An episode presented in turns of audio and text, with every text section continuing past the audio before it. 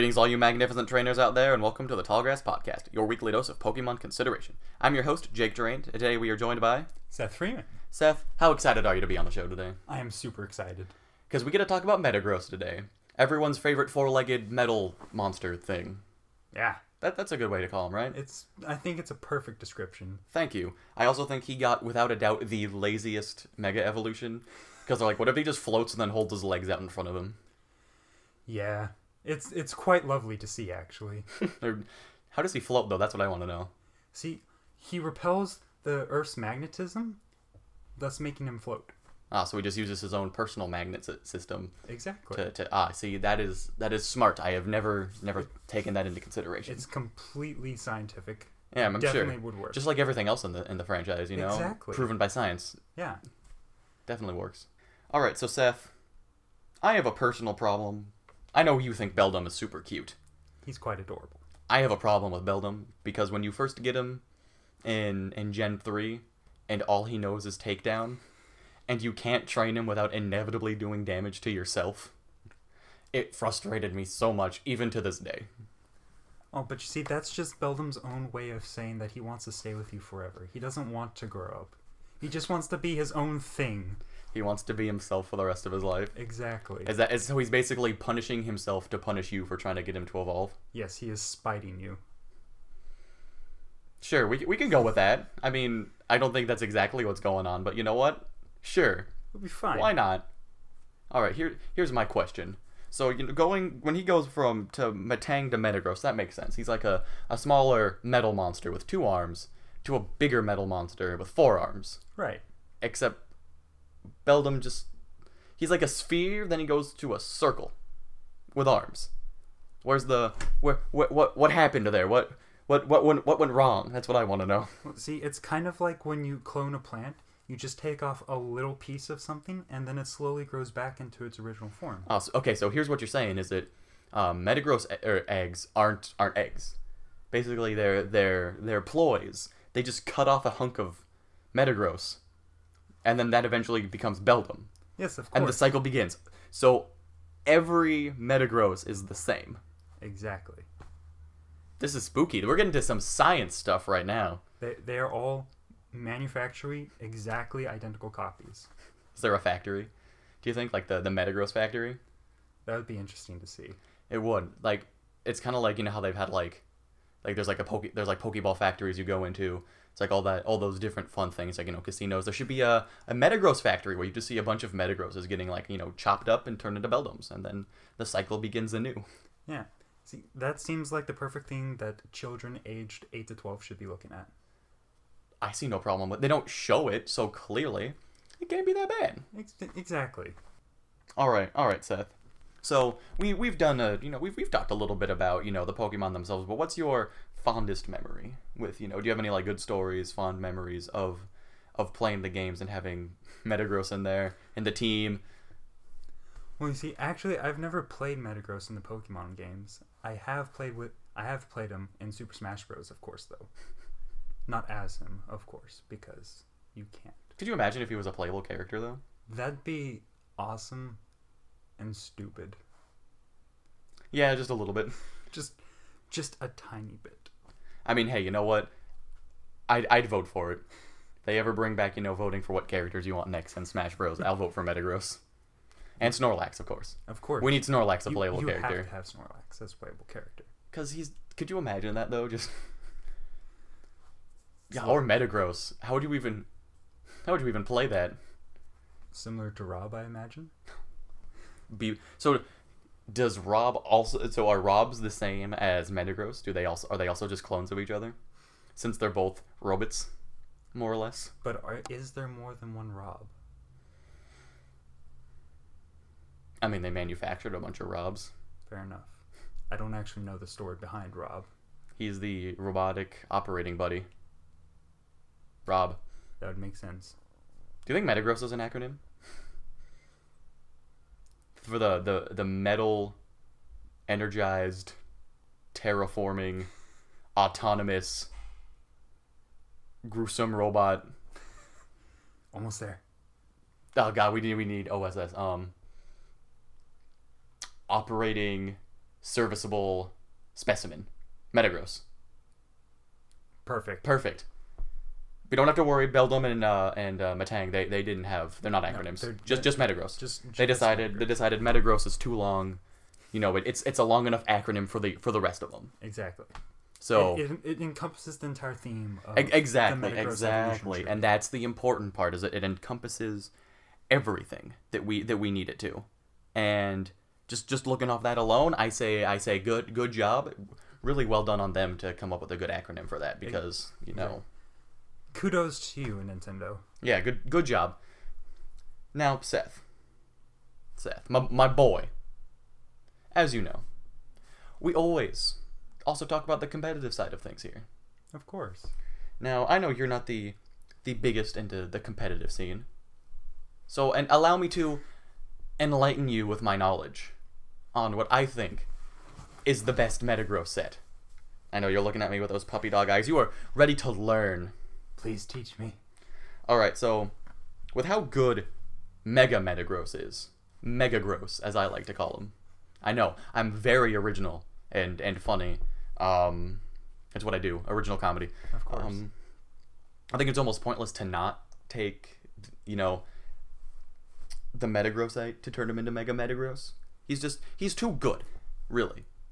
Like unless you're maybe also packing a Mega Salamence, or like Mega Kangaskhan or Gengar, then take Mega Gross.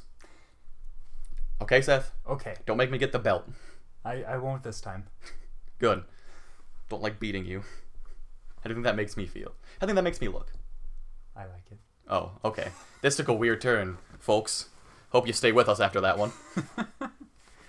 but then basically the uh, the important part to do with Mega Gross after you Mega Evolve him is to proceed to beat the shit out of everything with your four big robot hands. That sounds like the greatest strategy ever. You know what? Anything that involves big robots and smashing the fuck out of things, you know I'm a big fan of it. Yeah, I remember. Yeah, not my fault. Not my fault at all. Exactly your fault. Nope. Entirely your fault. I refuse to believe that situation was my fault. It was caused by you.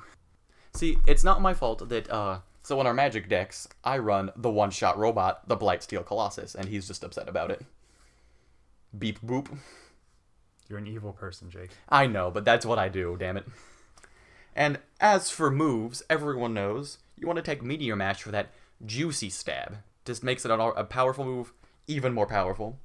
I like to take Zen Headbutt because it gives you that good coverage against fighting and poison types because, you know, it's important. It's important to have the things. Besides, I could only help but think that when Mega Metagross, you know, Zen Headbutt someone, he like takes one of his forearms and puts it on his chin and like, you know, philosophically like thinks about some kind of, you know, important philosophical matter, and then while he's doing that, proceeds to then headbutt whoever he's looking at. Catch him off guard. I like it. Exactly, it's one of the classiest moves in the game. I like Hammer Arm personally because it helps, you know, gets rid of some of his threat coverage or his threats, you know, with the whole dark type thing because Steel lost its immunity to dark, which really made me sad. I mean, it, it makes complete sense that robots are extremely susceptible to nightmares. They they have a very hard time sleeping at night. Do they? Do I actually I did not know that. They do. Robots do not, in fact, dream of robotic sheep. That's far too calm. Is it? Okay. See, I mean, that's why that's why you're here. You bring us the hardcore robot facts, like you know stuff that I can't find anyone else to have, but you do, Seth. This this this is it's what I do really. Thank you, thank you. You're welcome. Now, this is where there's a lot of debate: is where to put the what to put in the fourth move slot. I like bullet punch. Having that plus one speed priority to kill low health targets is. It's optimal. It is. It is dank, as the kids say. That's what kids say, right? Of course, Yeah, dank. It's it's it's the most popular phrase amongst kids these days. all right. Good, good. Also aged eight to twelve, I assume. Of course. Okay, good. You know, we gotta make sure I'm staying with, Yeah. you know, with with the times. You know, You have to stay with the intended audience. Just constantly stay near. Seth, do you think with how much people. language is on this show, this is targeted towards kids? I mean, middle schoolers. Hey, yeah, there you go. Those edgy middle schoolers that are all like, "Hey, man, I said damn the other day, nice," and then the high five. You know, Yeah. the best kind of middle schoolers. of course. It's just wonderful, wonderful human beings at Oh. that age. Absolutely. I remember. Oh, phew. I don't even remember when I was that age because I don't want to. and nature obviously going to be jolly because you know what? You're you're already going to be offensive enough smashing people's faces in. So I like to take the jolly nature, get that extra speed, help you compete with some things and bash their faces in. Yes, of course.